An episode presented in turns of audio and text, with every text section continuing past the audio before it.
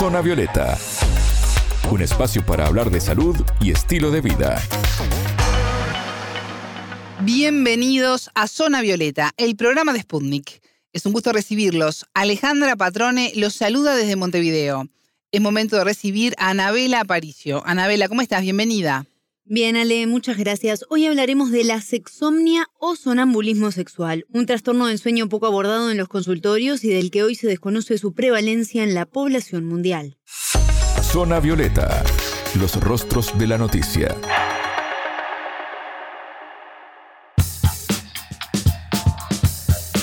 Mantener relaciones sexuales y al otro día no recordar nada. No estamos hablando de una persona alcoholizada, por ejemplo, sino de alguien que padece sexomnia. Una patología que puede ser un problema y un tabú para quienes la padecen. Ya me imagino lo tremendo que debe ser a una persona sucederle esto. Sí, Ale, incluso, bueno, uno puede tomarlo un poco en broma, pero también tiene su lado eh, negativo en cuanto a la preocupación que le puede generar a quien lo padece, la vergüenza de hablarlo, directamente el no recordar lo ocurrido, son los causantes principales de esta falta de información que hay a nivel académico y también incluso esto puede llevar a rozar lo que es eh, el abuso sexual, porque también hay todo un dilema en, el ámbito penal respecto a cómo analizar ese tipo de situaciones cuando se pueda dar un caso. Y creer que esté bajo estas condiciones, ¿no? Exactamente, y que la persona acusada, por ejemplo, eh, compruebe que padece esta patología. Sin dudas que es todo un dilema, pero yendo a lo estrictamente científico, es una parasomnia caracterizada por conductas sexuales durante el sueño. Y hablamos del tema con la sexóloga y psicóloga uruguaya Rosana Pombo, quien nos explicó y nos brindó más detalles sobre este tema. La sexomnia entonces es lo que se llama una parasomnia, es decir, eh, durante el sueño la persona puede tener conductas que son atípicas, anormales, este, como el movimiento brusco de brazos o de piernas, este, que parece que la persona está intentando tener alguna actividad, pero que no es muy coordinada.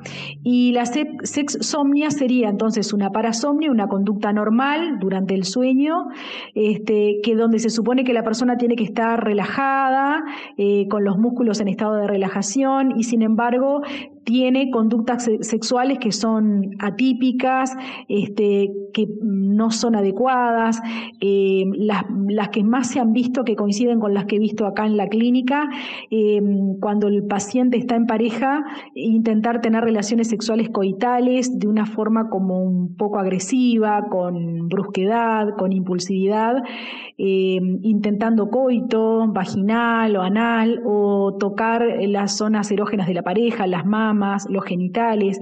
Es una conducta también que es breve y que si la pareja le llama la atención, si lo despierta, la persona eh, puede perfectamente darse media vuelta y dejar de hacerlo.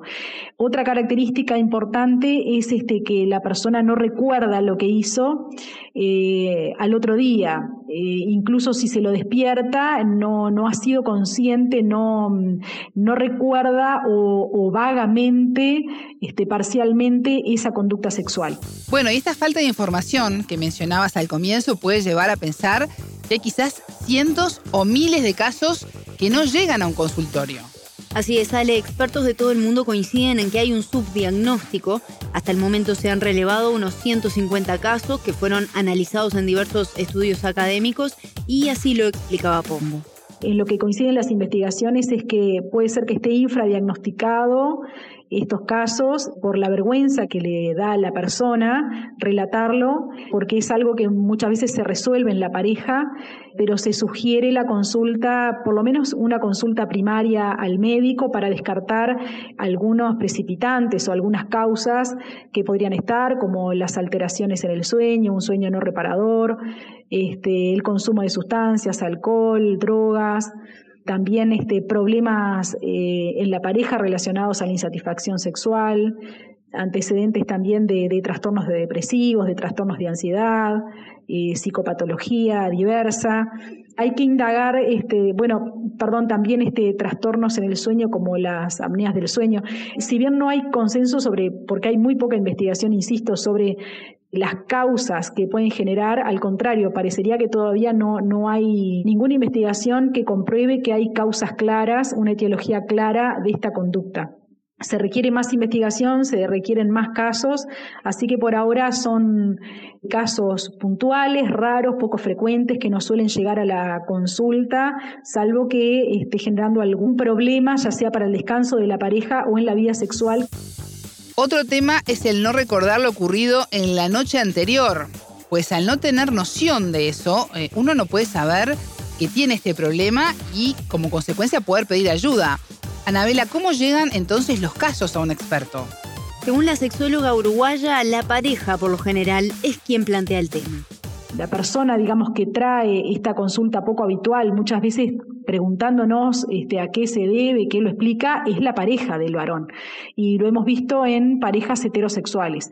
Muchas veces la mujer lo trae como a modo de risa, como con curiosidad, pero también molesta porque lo interpreta como un acto como abusivo y a veces se pregunta si la persona realmente quiere tener relaciones sexuales con ella o porque lo siente que es como que si ella fuera un cuerpo que podría ser el cuerpo de cualquier otra persona. Eh, cuando le preguntamos al varón se siente muy avergonzado, que es una característica de estos pacientes que tienen total amnesia de lo ocurrido o de repente pueden recordar algo parcial si son despertados en, plena conducta. Se sienten muy avergonzados, se sienten culpables, a veces sienten rechazos por sí mismos por esa conducta que les parece inmoral, inadecuada, a veces hasta aberrante y puede lindar con el abuso sexual, porque la pareja, o sea, es una conducta que no es consensuada por su pareja. Esto yo estuve indagando un poquito que también puede tener conductas legales porque la persona que tiene esta conducta no tiene una intención de tener una práctica sexual con, con su pareja, sino que podría ser con cualquier persona que estuviera a su lado y puede ser un menor de edad. Entonces ahí estaría la complicación legal. Uno de los datos interesantes aportados por la especialista es que mientras a los hombres la sexomnia los lleva a buscar mantener relaciones sexuales, o sea, a buscar el coito con la otra persona, en la mujer se manifiesta de otra manera. Con esta conducta de sexomnia lo que tiende a hacer es una actividad autoerótica, no dirigida hacia otra persona y sería a través de la masturbación. Incluso hay datos que reportan que llega al clímax, que puede llegar al orgasmo con gemidos, para sorpresa de la pareja, ¿no? Que cuando es una pareja varón le puede parecer como mm, positiva la conducta, pero le genera mucha sorpresa que la mujer, que su pareja no tenga recuerdos al otro día de esta actividad autoerótica. Incluso en mujeres este, que, que presentarían un bajo deseo sexual. ¿Hay alguna causa o predisposición a tener esta patología? Hasta el momento no se puede explicitar con certeza un motivo puntual, pero algunos estudios lo relacionan con ciertos factores como el estrés, los problemas sexuales o el consumo de sustancias, según nos explicaba Pombo. No hay causas claras. Por lo general son pacientes que son sanos psicológica y físicamente, Alguno puede tener algún antecedente de sonambulismo o de estas conductas de parasomnia, síndrome de piernas inquietas, este, eh, también este como mm, mover los brazos, que parecería que estuviera realizando como alguna actividad eh, similar al sonambulismo acostado, pero en realidad la persona no está mm, consciente de esa acción.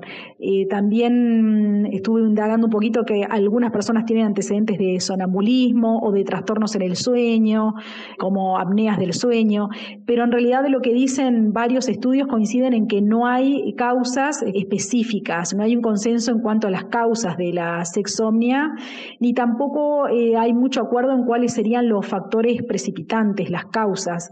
Eh, se habla de, factores de estrés, de trastornos de ansiedad, de problemas sexuales en la pareja, de precipitantes como consumo de sustancias, marihuana, alcohol. En nuestra experiencia clínica con los dos pacientes que vimos, en realidad eran personas sanas, tenían buen vínculo con su pareja. Al consultar acá en Plenus eh, tenían algunos trastornos sexuales, este, uno de ellos tenía deseo sexual superior a su pareja, con lo cual uno podría sospechar de que, bueno, al haber esa insatisfacción sexual, quizás eso podría disparar la conducta de sexomnia. Y después en el otro paciente, todo lo contrario, tenía un, un claro deseo sexual disminuido, por lo cual sorprendía a la pareja tener esa actitud, esa conducta de sexomnia, que en realidad la pareja como tenía buen apetito sexual, digamos, de alguna forma aprovechaba esa, ese comportamiento de su pareja porque era como la única forma de tener relaciones sexuales. De todos modos, si este paciente se despertaba en pleno acto, eh, en realidad sentía rechazo porque como que no era, no lo estaba haciendo de forma voluntaria y consciente, y se angustiaba también. Bueno, a no desesperar, eh, ¿cómo podemos tratar este trastorno del sueño? ¿Hay una cura o se aborda de otra forma? Al no conocer una causa específica es difícil saber un abordaje determinado, ¿verdad? Pero la sexóloga nos comentó que sí puede tratarse a través del trabajo con la pareja, en el caso de quienes la tengan, y también además la psicoeducación, entre otros métodos. Primero la psicoeducación, primero eh, ponerlo en palabras en, la pareja, descartar que fueran situaciones este, voluntarias, conscientes, porque si no parecería como una relación sexual abusiva. Los pacientes eh, no recuerdan estas conductas, se sienten, como decía antes, avergonzados, culpables, sienten rechazo por esta conducta, a veces también se lo toman con humor porque parecerían que estuvieran hablando de otra persona. Y bueno, si la pareja siente empatía y por esta situación también del, del varón que se siente culpable y que en realidad no es consciente de lo que hace, no, no hay ninguna intención de dañar a la pareja o de abusar de la pareja, logran sentirse como más relajados y bueno, la psicoeducación como primera herramienta terapéutica, en segundo lugar, bueno, despertar a la persona, a la pareja, al varón que tiene esta conducta con tranquilidad, sin sobresaltos, como si estuviera teniendo una pesadilla, este, como si estuviera alguna alteración del sueño, simplemente se, se mueve a la persona y la persona se da media vuelta y sigue durmiendo. el problema es cuando se presentan esos episodios varias veces durante el sueño, que en general es en la primera, en la, como en la mitad, la primera mitad del sueño. Por lo general el despertar a la pareja es suficiente, en los casos que vimos nosotros con eso era suficiente y si no, bueno, a veces la persona tiene que dormir sola.